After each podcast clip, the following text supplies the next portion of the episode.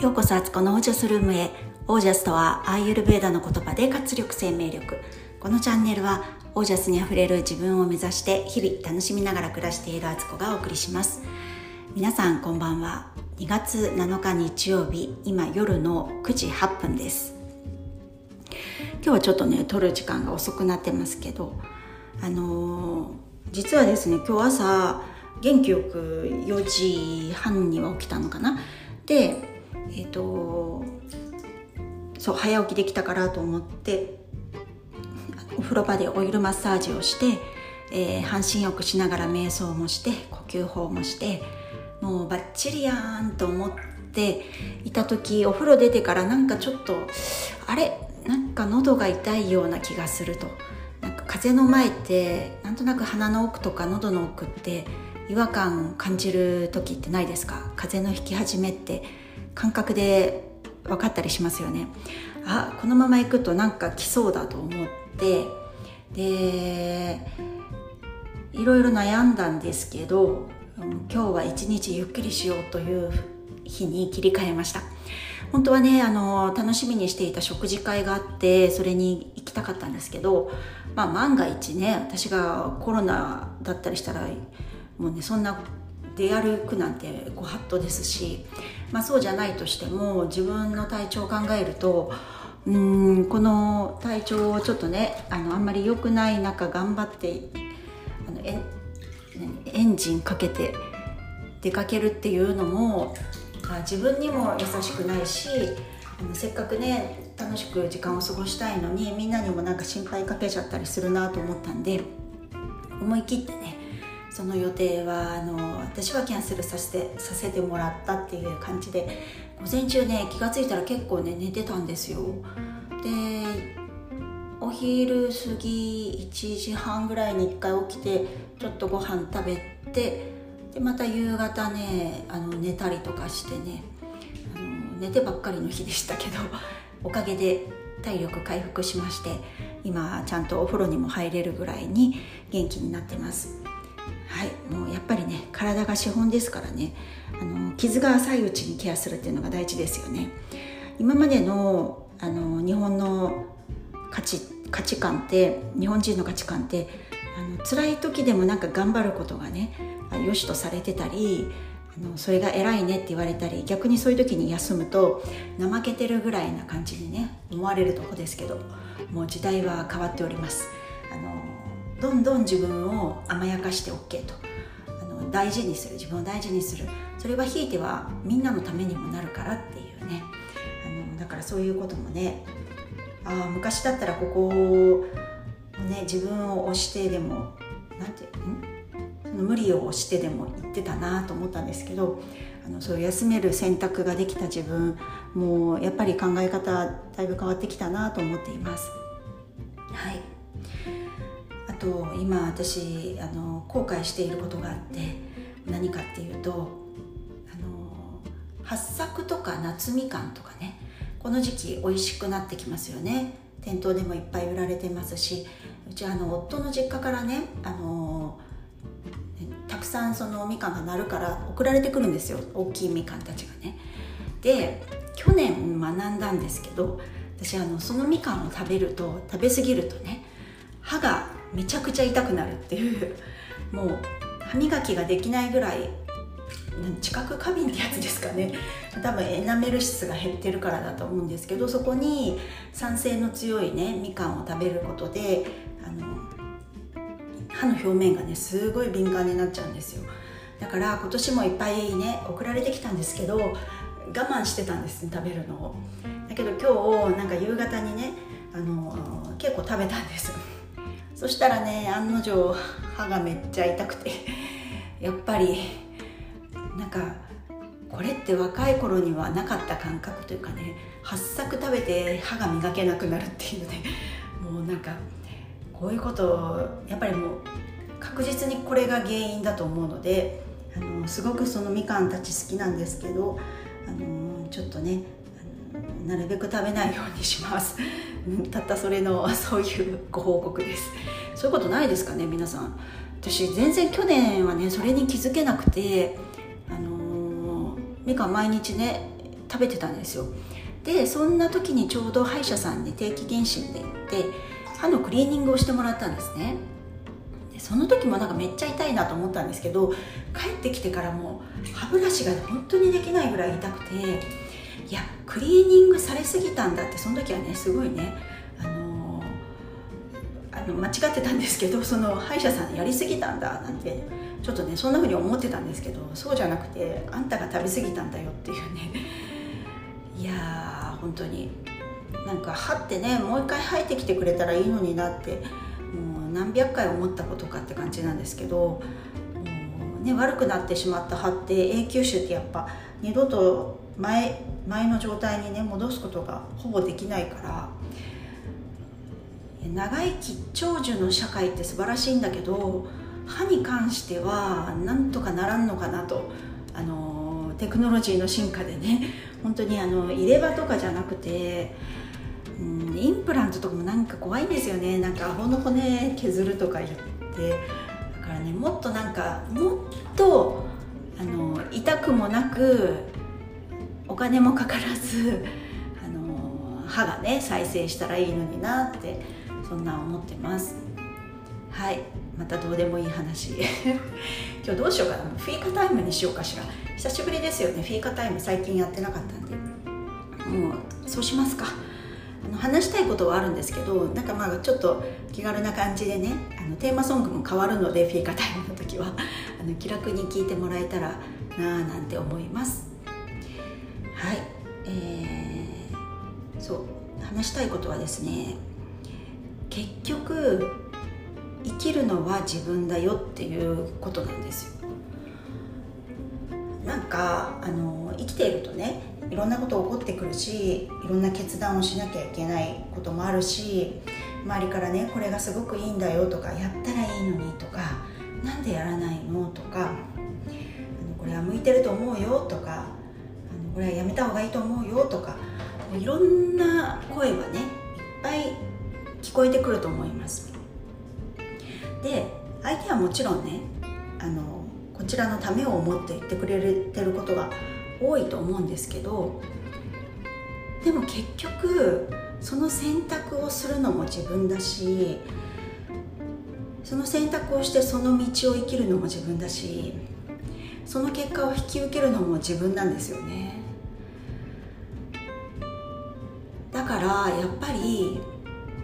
誰が何といろいろ言ってきてくれたり心配してくれても結局やっぱりね自分に聞くしかないと私は思うんです。もちろんねあの先行く人のねここをこう言ったらねここに凸凹道があるからここはまっすぐ進まずにこうやっていくといいよとかねそういう意見はもちろんありがたいしそういうのって参考にすべきなんですけど全てが全てそうでは決してないからそうやってね例えば道がこういうふうになってるから凸凹道だからと思って避けたんだけど時代が変わってね状況も変わってその人と全く同じ道を同じタイミング時間の軸でねあのその時間に時代にね生きてるわけじゃないから状況も変わってるんですよね。特に本当にこの間からも言ってるけどこれからの今ってもうまさに渦中なんですけどどんどんどんどん日一日と時代が変わってきてて先週までとか昨日までとかこれが常識だったことが今はもう違うよみたいなことになってたりするんですよね。それをね数十年前だったら私たちが若い頃あのこのアラフィフ世代が若かった20代とか10代の頃って変化ってそこまでスピード早くなかったから大体言われたようにやってればまあ間違いないみたいなね大体同じような状況っていうのがあったけど今本当に違うんだなと思うしみんながそれぞれ自分の人生を生きてるからやっぱり自分も自分の人生生きないとダメなんですよね。たとえねそのアドバイスしてくれた人の言った通りにしたとしても結果がその通りにならなかった時の責任って誰が取るかって誰も取ってくれなくて自分なんですよね取るの。あれだけ言ってた人もああなんか違ったんだねって結果そうならなかったねって言うだけじゃないですかね結局そうなった時。だからやっぱり自分の軸っていうものをしっかりと持ちながらでもその軸っていうのがあまりにこうね確固たるものっていうか太すぎるとね逆にボキって折れるような気がするのでこう柳のようなほんとしなやかなねこう右も左も行くんだけどでも結構ね折れませんねみたいな。なんかそのしなやかさがこれからの時代すごく必要になってくるしそういう意識でねなんかあの人とも対立しないっていうのもすごく大事なんじゃないかなと思うんですよ。明らかに自分と意見が違ったりとか自分はそうしないっていうことがあっても人と戦わないっていうのも一つの大きな自分の生きる知恵だと思うんですよね。戦ったらねやっぱりねそこにはねすごい摩擦が起きて消耗するしお互いに。でもその人はその人生を生きたいわけだしで自分は自分のこっちの人生を生きたいと思ってるんだったら尊重し合うんだったらば相手のことをねそうやってあの戦うような姿勢では見見れなくなると思うんですよね。これも時代が変わってきたからだと思うんですよ。昔は本当に丸か×かとか右か左かとかそういう選択の仕方だったと思うんですけどあの今はどっちでもよくってそれぞれがそれぞれの人生を生きてる。であのそれを別に間違ってるとか正しいとかそういうことでもないっていうね。なんかね本当に私たちって今までにない世界をこれから見ることになるんじゃないかなってなんか直感的に 思うわけです。まあみんな思ってると思うけど。そう思うんですよね。で本当に波長っていうものがもっと分かりやすく感じられるようになってきて波長が合わない場所に行くとすごい疲れるとか体調を崩すとかなんか違和感が半端ないとかね。そういうことあると思うんですよ。で、まあ、なるべくならね、まあ、あんまりそういうところに近づかないっていうのもまず前提前提条件としてあるんですけど、まあ、そういうとこ行った時でもその時をその時に自分を保つこの間みたいにあの観客席に座りに行くとかあえてとか大豆田十和子のドラマみたいにねこうバーってなんか目の前でみんな喋ってんだけどこの会話特に今自分の中には必要ないなと思ったらピーチクパーチクピーチクパーチクみたいに あの置き換えてみるとか。あと今まさにやってるんですけどエプソムソルトと焼酎のお風呂に入るとかね。瞑想するとか呼吸法するとか。あとそういう周りがねみんなみんなの波長は一緒なんだけど自分だけが明らかに違うっていう時ってすごい違和感あるし居心地も悪いし自分がどんどんどんどん辛くなってくるから疲れちゃうし。そういう時って金の卵の中に入るっていうイメージを持つのもすごい大事なんですよね。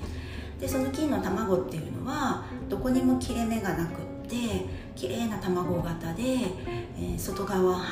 をあの鏡のように映すぐらいあのピカピカで磨かれていてであの自分に必要のないエネルギーは波長は自分の中に入ってこれないみたいな自分は守られているみたいなこう瞬時にこう膜を作る感覚。あのこれもねなんか意識しないとそういう場面を何度も何度もねあのそういう時にパッとそういうことをねやらないとなかなか簡単にはできないしこのこと思い出せないですけどでもそういうね卵に入るみたいなことで瞬間に入ると私思うんですけどあの波長があまりに違う人からはもう見えなくなるんですよね私のことが。で守られるってことあると思うんですよ。だからよく夜道とかあの夜道を一人で歩かなきゃいけない時とかあとちょっとね治安が悪い場所にのストリートをねちょっと横切らなきゃいけないとかあと電車の中でねちょっとおかしな言動をしてる人がいるぞみたいな時とかそういう時にパッとこのね卵瞑想卵型に入るみたいなことすると相手から多分ね見えなくなるんですよ。これはもう信じるか信じないかはあなた次第ですっていう世界ですけど本当にそういうことってあのあるのでちょっとねあの何かピンチと思った時はね是非卵を思い出してもらってそこにパッと自分を入れて自分は安心安全に守られているっていう。で別に相手のことを非難してるわけじゃなくて相手からこっち見えなければ何のいさかいもないじゃないですか。丸く収まるみたいなね。相手は相手の世界を生きるわけだから。それは相手相手もそういうこの人生をこの世であの訓練を訓練するために生まれてきてるわけ修行するために生まれてきてるんだからあの必要なことであって相手の人生生きることをちゃんと尊重しながら自分はま変なトラブルとか必要のないトラブルに巻き込まれないように卵に入るっていうね。なんかねこういうのも意識の持ち方なんですよ。このまた意識っていうと見えない部分だからあの信じられないってなってなかなかね、あのー、それが本当のようには思えないところなんですけどまあまあまあなんか素直にそこはやるだけやってみるかってやんないよりマシだしみたいな感じでね思ってもらえたらねなんかこういうことがだんだん感覚として理解できるようになってあの変なトラブルに巻き込まれなかったりあの危うい場面でね自分だけちょっとそこに行かなきゃいけなかったのになんか急にねあの忘れ物して取りに帰ってる間に何かそこでね事故とかが起きてそこに巻き込まれなくて済んだとかね結構そういうことってあるので自分の波長波動をねやっぱ高くしとくっていうのはすごく大事なことだなと思うんですよ。それにはやっぱりこう人とあんまり争わないっていうのもすごい大事で争うと波動ってすごい下がるんですよねきっとも物理的にもね精神的に消耗するしそういうことって。ぱりこう自分がご機嫌でいられること楽しいことをやりたいことをあのふんだんに自分にね与えてあげるっていう自分をどんだけご機嫌に保っている時間が長いかってことがね大事じゃないかなと思うわけです。はい。そんなあのフィーカタイムのようなでもテーマがあったみたいな日でしたけどいかがでしたでしょうかね。なんかねちょっとやっぱりねスピリチュアルのなんかこうルールとか生き方とか知っとくと絶対に生きやすくなるしあの本当にこの世に何のために生まれてきたかって自分なりの課題を絶対みんな持ってきてるわけですよ。でそのカリキュラムをちゃんと組んできててそれに一番最適な状況とか家族構成とかそういうの選んでんですよねなんかそう認めたくない部分もあると思うんですけどでもそういうもんだと思ってみてじゃあどうしたらいいのかじゃあなんでこれ私は選んできたのかじゃあ私の課題っていうのは一体何なんだろうっていうのを思ってあの世の中をまた見てみると違った目線で見れると思うのでこんなこと考えてるあの自称魔女のね人がいるんだと思って聞いてもらえたらと思います。はいということで、えー今日はこの辺で。皆さんの暮らしは自ら光り輝いてオージャスにあふれたものです。オージャス。卵。卵ワークすると本当にいいですよ。